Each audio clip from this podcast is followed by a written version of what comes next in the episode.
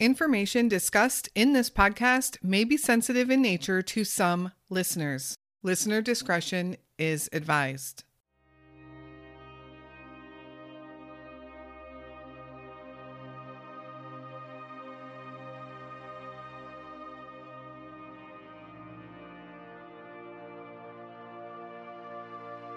Benny Battle Jr. grew up in the small town of Yulee, Florida, just miles from the Georgia border. Benny was always close to his family, and that continued into his adult years. Benny eventually moved to the west coast of Florida to a small town known as Old Town, located in Dixie County.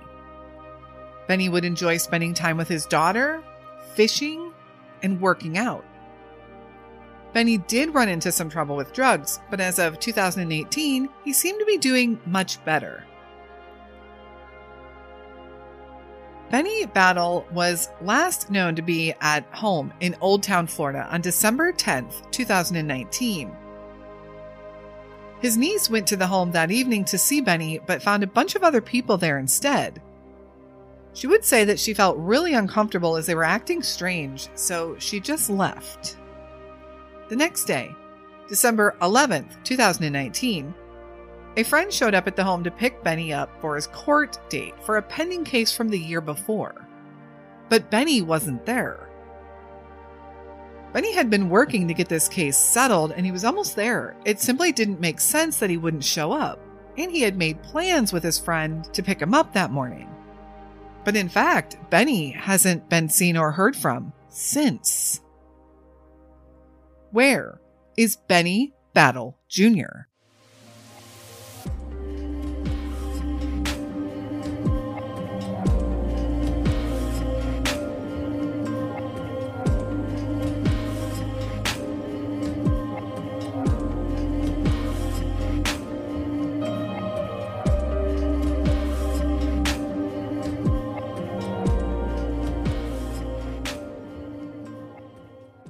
Hello, and welcome back to the Where Are They podcast. We covered Benny's case almost two years ago and thought it was time for a revisit. This case remains open. Benny is still missing, and there is still a family out there that needs and deserves answers. There hasn't been many developments in the past two years, but there are some new people working on the case. And it seems that many local to that area think they know what happened to Benny. Perhaps with some new officials overseeing the case, it's more likely some answers will finally come to light. Benny Battle Jr. was born on February 25th, 1979, and grew up in the small town of Yulee, Florida. Yulee is a small Florida town near the Georgia border. Like many people growing up in Yulee, Benny loved the outdoors and he loved fishing. Living near the water made fishing an enjoyable and available hobby for Benny. Benny also enjoyed working out and lifting weights. He was also very close to his family, especially his mother and his father.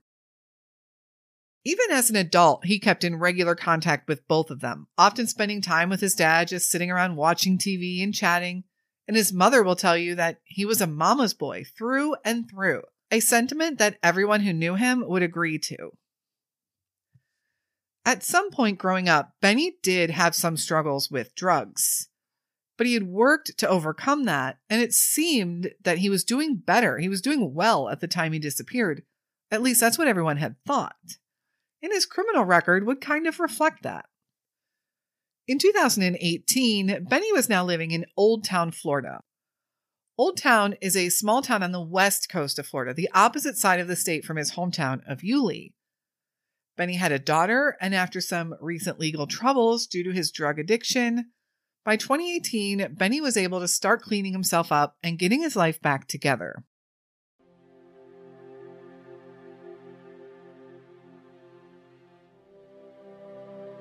The disappearance.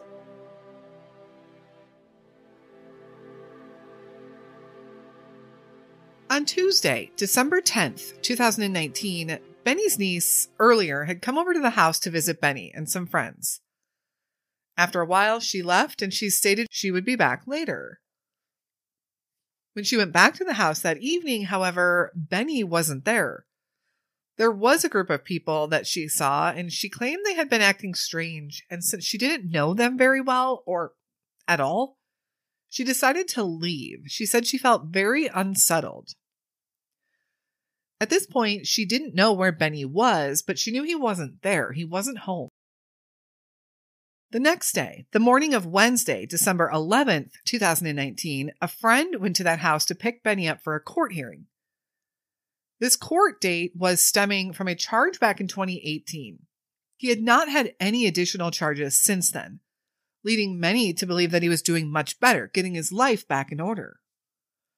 Benny had been making great strides to better his life. His daughter, who was now a teenager, was one of the main reasons why. And it was important to Benny to finally finish up this last court process for his prior troubles and finally put it behind him. This court date was a day that Benny had been, in a way, looking forward to. But this friend showed up and Benny wasn't there. That was extremely unusual and very unexpected. No one at the house seemed to know where Benny was, and his friend couldn't reach him either. Benny had been anxious to wrap up this court case, and this would likely have been a final hearing. It just didn't make any sense for Benny to miss it. Throughout the day, friends and family tried to reach Benny, but they couldn't. They were very worried, and part of that worry was them concerned that he had maybe fallen off the wagon somewhere. No one knew what to think. A week later, on December 19th, Benny missed his regular appointment for his disability, and still no one had been able to reach him or find him anywhere.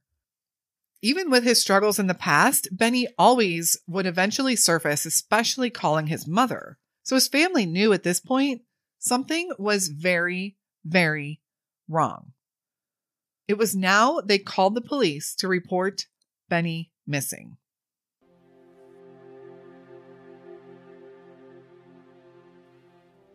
The Search.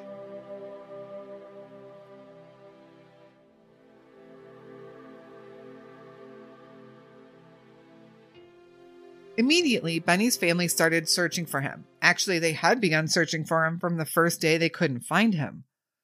Now it was time for the authorities to step in and help. And this is what loved ones of missing people hope for help from officials, people with resources and knowledge of how to find people things that they can do and have access to that most others don't.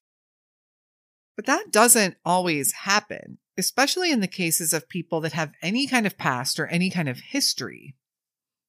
And in fact, since Benny missed that court date on December 11th, he had an active warrant. So law enforcement figured that Benny really wasn't missing. He was probably on the run from that warrant. Even though that would make sense to an outsider, Benny's family said that that he had never done this before. And even if he had, he would never stay out of touch with his mother this long. His mother knew something was wrong. You can't argue with that mother's instinct. Family continued to do their own legwork. Dixie County, Florida is a very small and rural area, an area where a lot of people know each other, and people were talking. People in the area started to come forward with some unsettling information, but they asked to remain anonymous. They said in the days that followed Benny's disappearance, they smelled a very foul odor in and around the house, very bad. So the family questions the young man that had been living there about this smell, and his answer was that there was some old nacho cheese left out, and he attributed the smell to that. Interestingly, the day after Benny was last seen, that young man is taken to the hospital and put on a three day hold. I don't know the specifics of that, but over and over again, he claims that if something happened to Benny, he couldn't have done it as he was at the hospital. So, what caused him to go to the hospital? Did something traumatic happen? Or was he in need of, of what he had hoped would be an alibi? In the days that followed, a total of seven people would come forward and sign affidavits that they knew Benny was murdered and they knew who did it. Seven different people. It was stated that after he was murdered, his body was wrapped in plastic under the house for two weeks before being moved. However, the police still refused to investigate this as a possible homicide or even look into it as a crime scene, never even going out to see if there was any credence to that story. They stuck by the fact that they believed Benny was on the run. Now, in fact, if that's not bad enough, those seven informants asked for their identities to be kept confidential.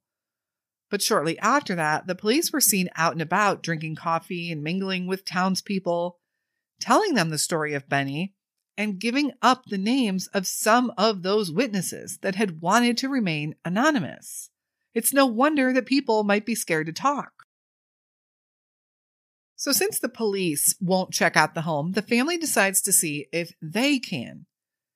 A family friend reaches out to the owner of the home and learns that they live out of state, but they rent the house to their son. And they grant Benny's family permission to search the premises. In February of 2020, two months after Benny was last seen, the family went to the property and brought search and cadaver dogs. No police are present because they don't believe there's anything to search for. They're still holding on to the theory that Benny ran off because of this pending court situation. And sure enough, two different dogs hit on the same spot underneath the home. The family calls the police out to investigate, and they do send an officer out, but very unprepared. And they don't believe the cadaver dog's hit was credible. They also check the inside of the home and they find carpet with several bloodstains. The police officer still refusing to call in a CSI team, cuts some of the sections of carpet with a pocket knife. And he doesn't clean the knife during this process and in between cuts. And in fact, when a private investigator who is working with the family puts on sterile gloves to help the officer with this evidence collection, the officer basically rolled his eyes. He had no evidence kit, nothing of any kind to indicate they were taking this seriously. The private investigator took some photos, but the police officer took none. The family later also recovered some bones on the property and turned them into the police. The police finally said they would send the bones off to the crime lab along with the carpet remnants, but to date, when the family calls the state lab to check on the progress, the lab states that they still have not received any evidence to test yet.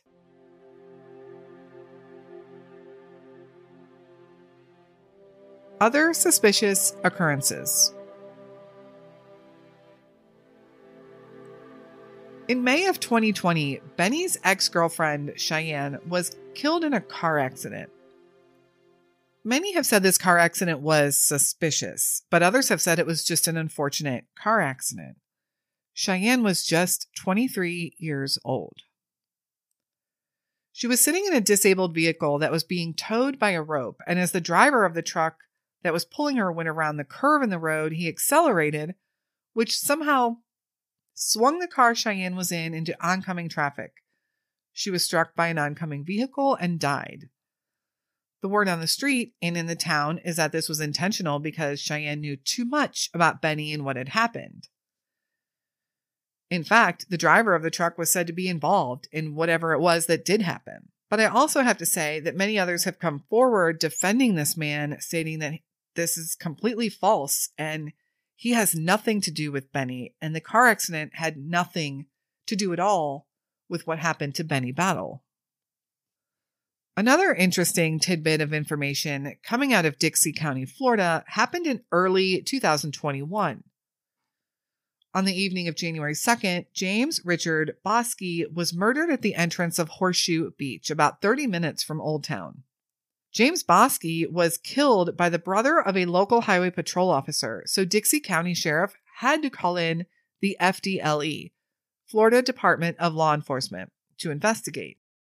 Now, it's important to mention that we don't know the particulars of this case, and they are likely unrelated, but it sure seems that Dixie County, Florida does have some interesting things happening down there.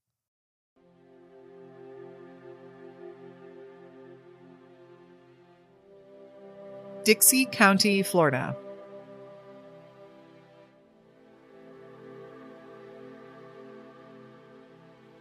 Benny was living in Old Town, Florida, a small town in Dixie County. Dixie County is located on the Gulf of Mexico side, the west coast of Florida, and about an hour, an hour and a half west of Gainesville. Dixie County is famous for the natural beauty of the Suwannee River and the ample fishing and water in that area. There are a lot of rural areas of Dixie County, and Old Town in particular is just one small town within those areas. Old Town itself sits right on the banks of the Suwannee River. This was likely a great place for Benny to live, as Old Town and the county are known for their fishing, something that we know Benny loved to do. In fact, this is what Dixie County website says about their fishing options. Every mile of the Suwannee River in Dixie County offers great fishing opportunities. If trophy bass aren't striking, probably a bait on bottom will fetch a gorgeous catfish or a cricket will bag a red belly. Some of the best freshwater fishing is among the tributary creeks of the lower Suwannee. Many would have been in fisherman's paradise. Of course, this also means there is ample water and waterways, water sources in that area, which always concerns me in missing person cases. There are also several nearby wildlife preserves and state parks. On the coast, you'll find Horseshoe Beach. Horseshoe Beach is known as Florida's last frontier because it's simply an isolated fishing village. It's not a huge, crowded, touristy Florida beach. It's very small, with less than 200 permanent residents living there. Main Street runs right along the water, where all you'll find there are mostly boat ramps, boat slips, and houses on stilts bordering right on the water. The area does bring in some tourism, but that is mostly for the fishing. I did find a website that was pretty interesting that grades counties in the US based on crime rates. crimegrade.com. This site lists Horseshoe Beach with the lowest rating of an F. Old Town, which is a few miles inland, is graded as a CD. Clearly, the area has its fair share of troubles. And most people that are in that area or from there will talk about the crime and the drugs that are known to be happening there. So perhaps law enforcement is just overwhelmed and overworked, and there isn't enough manpower to handle everything they need to handle there. So let's recap what we know. On December 11th, 2019, a friend of Benny's showed up at a house where Benny was staying in Old Town, Florida, to take him to court as they had planned. But Benny wasn't there, which was quite unusual. When he missed his disability appointment on December 19th, his family knew something was wrong and he was reported missing. Law enforcement's work on this case is questionable. I'd like to be able to defend them a little more in some way, but they have said nothing publicly on Benny's case and what they are doing to solve it. And it seems there have been many missteps along the way. And of course, here we are over three years later, the case is still unsolved. We believe they never searched property where Benny was last at. They didn't take in any evidence themselves and they never sent in items that the family recovered to the lab, at least that we're aware of yet. If they are doing some work behind the scenes, and I truly hope they are, hopefully we will see the results of that work very soon. Since Benny vanished, many locals have come forward to Benny's family and told them a story about a murder that took place and that Benny's body was hidden for a couple of weeks and then moved. Is that a true story? We really don't know. I'd like to say that people wouldn't lie about that or wouldn't make that up, but I've seen it happen before in cases. Also, sometimes one person comes up with a story and the rumor mill kind of takes over from there. Is that what happened in this small town? Or are these people telling the truth and just no one is listening to them? So now we have just surpassed the three year mark of Benny's disappearance, and his family still has no answers. His daughter, his mother, his father, and so many others are left questioning everything. They do believe that he was likely murdered, but they need answers. And we, as the general public, we need answers too. And we all need justice. How safe are we if murderers are left to roam the streets and live among us? Benny Battle Jr. was last seen at a house in Old Town, Florida. He is described as a Caucasian male, 5 foot 10 inches tall, and weighing around 165 pounds when he was last seen in December of 2019. He was 40 years old then, and he would today be 43. Benny has black hair, brown eyes, and facial hair, both a beard and mustache, the last we knew. Benny has a tattoo on the side of his neck, a tattoo on his upper back, and a tattoo running down his upper arm. Anyone with any information on the whereabouts of Benny Battle is asked to contact the Dixie County Sheriff's Office at 352 498 1231 or your local Crime Stoppers where you can remain anonymous. Benny's case needs more attention. Whether mm-hmm. something shady is going on or not, his family and friends need answers. Please share his case, his name, anything you can to help spread awareness. His family has a Facebook page set up for him. Let's find Benny Battle. Please go follow their page, like it, and show your support. There are some new law enforcement officials in place now, so there is hope that answers are forthcoming very soon, and I really hope so. What do you think happened here in the case of Benny Battle Jr.? Do you think he might be on the run, or is it more likely something happened to him at that house in Old Town, Florida?